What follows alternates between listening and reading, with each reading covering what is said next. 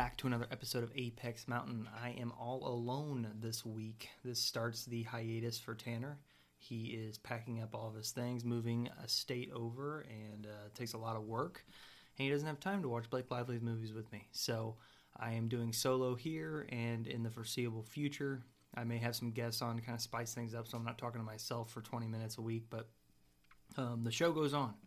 So this week, um, I know that I brought up on last week's episode that I wanted to watch the rhythm section, and frankly, I still do. The problem is you can't find it anywhere except for renting it for five bucks or four bucks on Amazon. And I don't really want to spend the four dollars. It's not on a streaming service, and um, that's just not good enough for me. So I looked around, couldn't find it. Uh, so I went with The Shallows. It's the only other Blake Lively movie that I was familiar with um, before doing these last two weeks on her. Um, I knew what it was about vaguely. Uh, didn't know every detail to the movie, um, so I thought it would be a good pick. I knew it was a little bit more famous than the others. I think it came out around the time that that uh, young girl had lost her leg, and that was based on a true story. So I thought maybe this was kind of a knockoff of that, and I suppose in a way it is. But um, I figured it would be enjoyable, and it was enjoyable. So without further ado, The Shallows.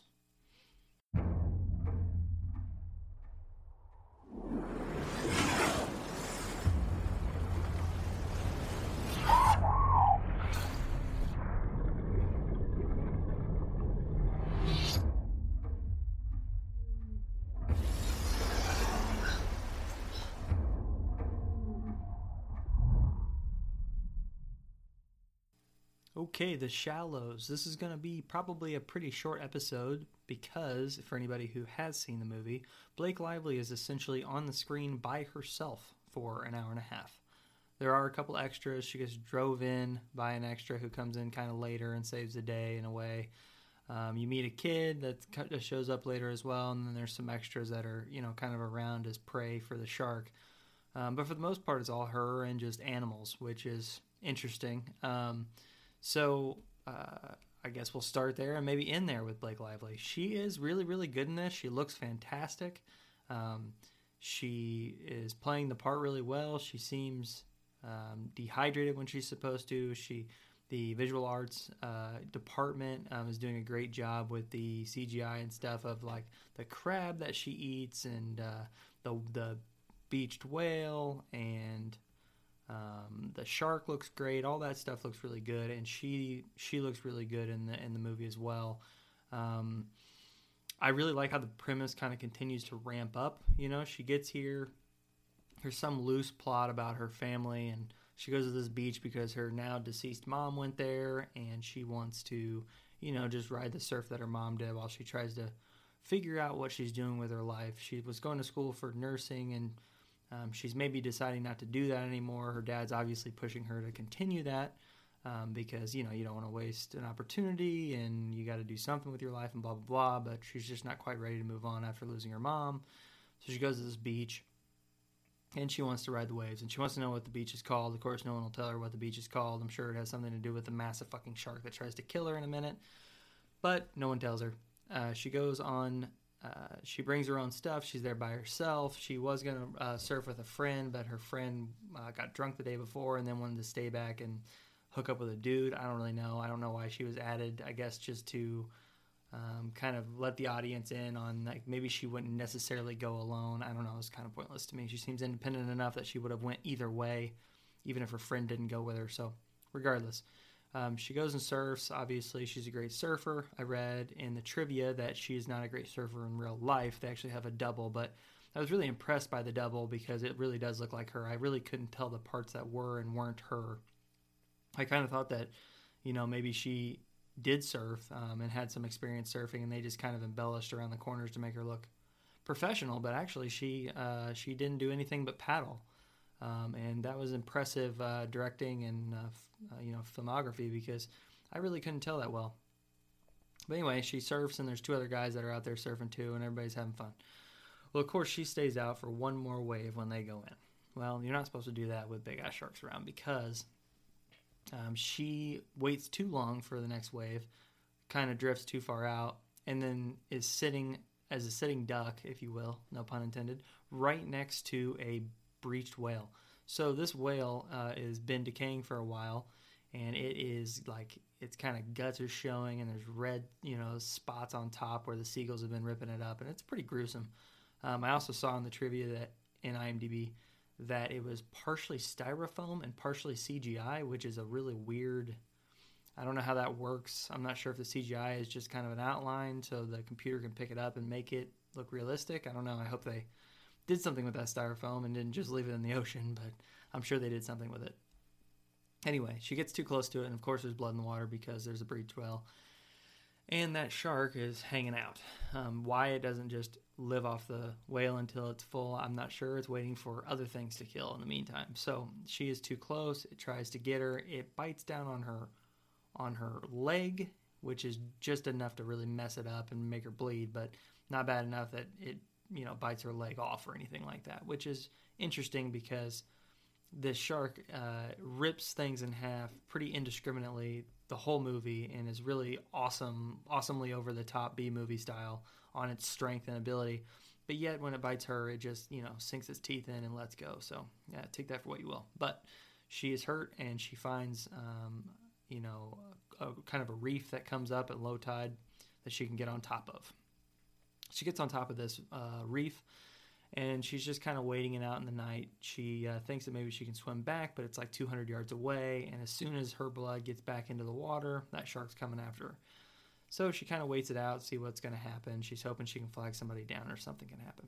In the meantime, she meets a seagull, which I think is called uh, Steven Seagull Seagal. Um, I don't, I don't know. I think he's kind of a dickhead in real life, so I'm not going to give too much credence to that. But in the trivia, it does come up several times, and I think even in the credits of the movie, it is called Steven Seagal, but it's you know Seagull, whatever.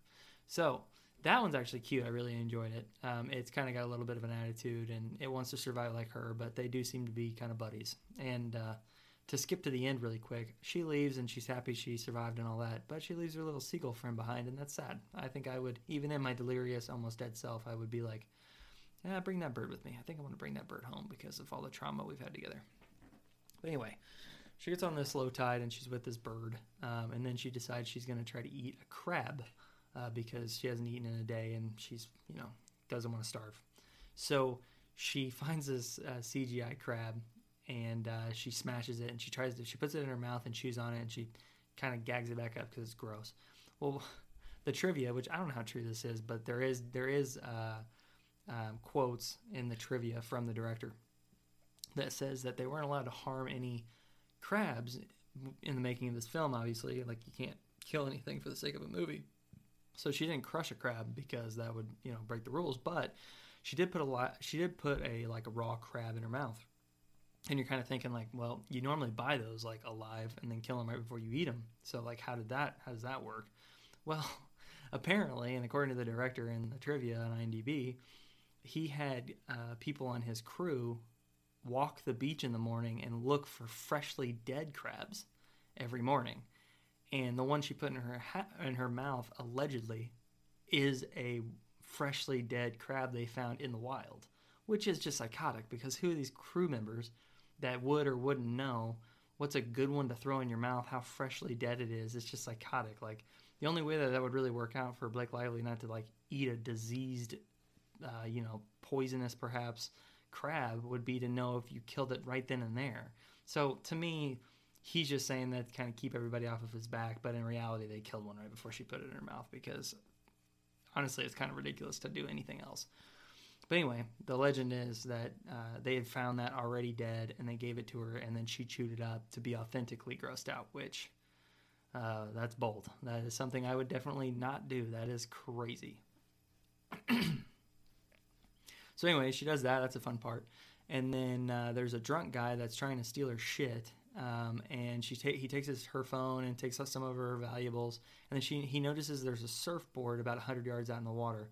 So this guy, I'm, I'm assuming we're supposed to believe he'd do this because he's drunk, because otherwise it doesn't make any sense. But he decides to go out into the water to go get that surfboard to sell it to, I presume.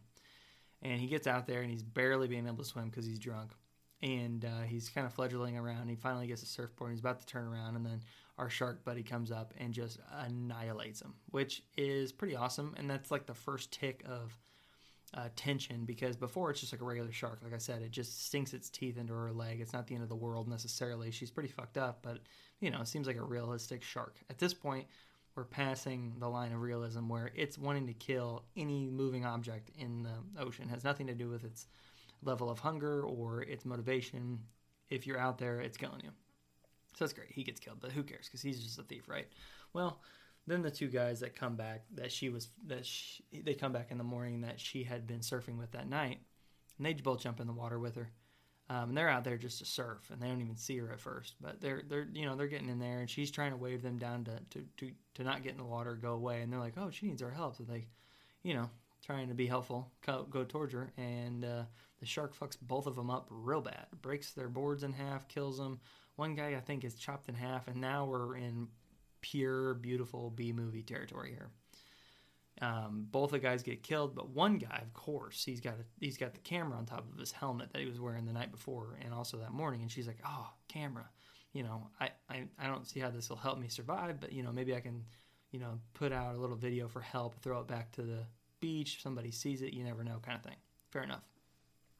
And and uh, she wants to get this guy's attention. Hurry up, he can get on the he can get on the uh, rock with her. Well, the the shark comes around and kills him right on time, right when she's trying to help him on top of the rock. Close but no cigar, but his helmet falls off of his head when he gets completely eradicated by this shark. So she gets a hold of it. She tells a very uh, nice, sad story about how she loves her parents and her and her sister, and how she's ready to come home, and you know, classic kind of scary movie thing. She throws it, whatever. Well, she's like half dead on this rock, trying to figure out how she's going to get around. And in the meantime, that helmet does get to shore and a kid watches it uh, and he goes and takes it back to somebody you don't know who turns out to be the driver that brought her there that last night but anyway in the meantime that night she's fighting uh, this high tide that's coming in she's got to leave the rock eventually she can't stay where she's at and so she's trying to figure out which way to go she sees a little light buoy that's about 30 40 yards away instead of 200 yards away for the beach so she figures out this shark's route because of naturally sharks go the same route over and over again forever. She gets the way he's the furthest away he can be, and then she gets there just in time to get on the buoy. She gets on top of the buoy, and this is when the shark becomes fucking awesome because now it's not even breaking it's breaking all rules because now it's offended. It doesn't fucking like her. So he's just gonna do whatever. So now he's taking his teeth, breaking chains, and trying to rip apart the entire buoy steel buoy just to get to her. It, it doesn't matter to him anymore. It's about revenge, shark revenge. So he does that. She's about to she's she's about falls off several times, but she can manage to kind of get on top of what she can to not get killed. And she notices there's a box that has flare guns in it. Um, well, this flare gun, um, she shoots at it a few times, which just pisses it off more, and it's trying to kill her, trying to kill her, trying to kill her. And then the last shot of the flare gun, she shoots it, it really gets pissed off about that. And uh, she times it right to where it'll bite the right things. And then she swims down uh, to where there's like spikes and coral and shit and uh, concrete that was holding that buoy in place. And she float, she like kind of floats down to that. And there's like this pulley system where like it comes down and gets her, and then she can release tension and fly up out of its way. And regardless, it misses her, runs full blast into a bunch of steel beams and basically kills itself by ramming into these steel beams that cut through its head and its body and stuff. So she kills like this cartoon shark basically that by the end all it wanted was blood and vengeance, which you gotta love because about the about the 45 minute mark this movie started to get a little crazy and then by then it's like you can't help but love it. Classic B movie stuff. So um, super fun, super fun ending. And then after that, it doesn't really matter anymore, does it? It's just kind of like you know, she gets she, it dies. She gets back on the beach. She's saved by the uh, handsome driver that brought her there the evening before, um, and then she can go back home to her family. And then she she does meet with her family. And right before the credits, you see her go out to fish again or go out to uh, surf again about a year later with her sister, and she's been reunited with her sister and her dad. And she understo- she understands uh, the Vin Diesel uh, thing of mephilia. So uh, we're all good there. So happy ending to an otherwise fucking crazy movie. Um, I actually did enjoy it. Um, I probably wouldn't be throwing it on anytime soon, just because it's kind of an experiential B movie where, um, other than a couple of fun scenes, um, it's mostly lead up and stuff that you only really need to see once. So, um, but it was a really fun performance by her. um, especially since you know the movie that we did last week was so different as far as like what's asked of her. She's kind of like I said in that last week's review that she's almost like Rose from Titanic, where um, she's trying to play like this old lady part, this wise old lady part, but at the same time, she's trying to uh, you know still be young and beautiful, and it's a very weird thin line for her to for her to ride. And she does pretty well in that movie. I feel like she's definitely the best part of the movie, other than some Harrison Ford. And in this movie, it's uh, uh, it's asking something totally different from her. She's the only person on the screen. She's supposed to be young, young and beautiful, obviously, um, you know, in bikini and that kind of thing. But a lot of it is survival based and her looking hurt and tired and dehydrated. And I feel like I feel like she's a polar opposite in this movie of what she was in the Age of Adaline. And um, you got to you got to really uh, you know give her credit for that. She said in trivia in the trivia somewhere in one of her interviews that uh, she wanted to do this movie after watching that can't remember what the movie's called. Um, it's got uh, you know her husband Ryan Reynolds uh, is is like buried alive in it, and uh, most of that movie is completely just him. Um, and she said it was really hard on him as a, as an actor. It was very interesting, um, you know, kind of experience, and she wanted to make a movie like that after after watching him make that movie. So. Um, yeah, I think she did that, and this this kind of in a weird way really shows her range. And like Tanner and I said last week, it kind of sucks that you know, she hasn't been a little bit more picky as far as movies go because she's a really talented actress, a really successful person. Maybe she doesn't have the time uh, to allocate towards, you know, a higher end, you know, a, a director and you know go through the whole uh, the whole world that is being in a movie like that. It takes like your whole year away from you. And with all of her nonprofits and all of her political uh, affiliations and things, she may just not have that time to allocate to something that serious. Um, and fair enough, do whatever you want to do. But uh, she was really great, really great in these movies, and I'd really just love her to see in a see her in like a Coen Brothers movie or somebody. Just be, uh, you know, held up by somebody that just knows a little bit more about what they're doing and uh, really making a great movie. So I'm still holding out hope that that happens at some point. But if all I get is B movies from her, I'll just keep watching B movies. Uh, my opinion of this movie, I'm going to give it a 6.3. Um, super unoffensive movie. Really enjoy it. There's nothing wrong with the movie at all. I just simply uh, can't give too high of a score to a boilerplate movie like a shark a shark attack kind of movie. So. Um, acting ability, she's the only person in this movie. She's great in it. It does make me want more from her, so I'm not going to give her a bad score. I'm going to give her a 6.7. And rewatchability, I do think, as much as I like this movie, um, I'm not going to come back to it in its totality ever again. Um, I may I may look it up as a reference point in the future and watch stuff on YouTube just because there are some fun moments, especially once the shark really gains a personality towards the end. Um, it's very fun and very B movie like. So um, I'll definitely be watching something like that. But as far as rewatchability for the entire movie, um, there's really not a lot there to talk you into doing that, except for the length of the movie. I think it's right around an hour and a half, which you really can't beat that. So I'm going to go with a 5.2. This movie comes out to a 6.1, which I feel like is very fair, very fitting for the movie. It is tied with Law Abiding Citizen, The Untouchables, Gettysburg, Cheaper by the Dozen, and Year One. Honestly, that's a really great place for that. Uh, all those movies are kind of good in one particular way, but are, uh, you know, definitely not high level movies. I think probably the most regarded of those movies is The Untouchables, which is a movie I particularly don't like, and why it is as low as it is. It is 0.2 above Kingpin and 0.1 below Gravity, Sin City, and Planes, Trains, and Automobiles. Thank you guys for listening to another episode of Apex Mountain. Um, this was as obviously a solo episode and will be in the foreseeable future. If there is any uh, movies that you want uh, me to review or you want me and Tanner to review at a later date, uh, let me know. Any guests, that kind of thing, uh, let me know and we will get on that. The best way to reach me is apexmountainpod at gmail.com. Thank you guys for listening and see you guys next week. Bye.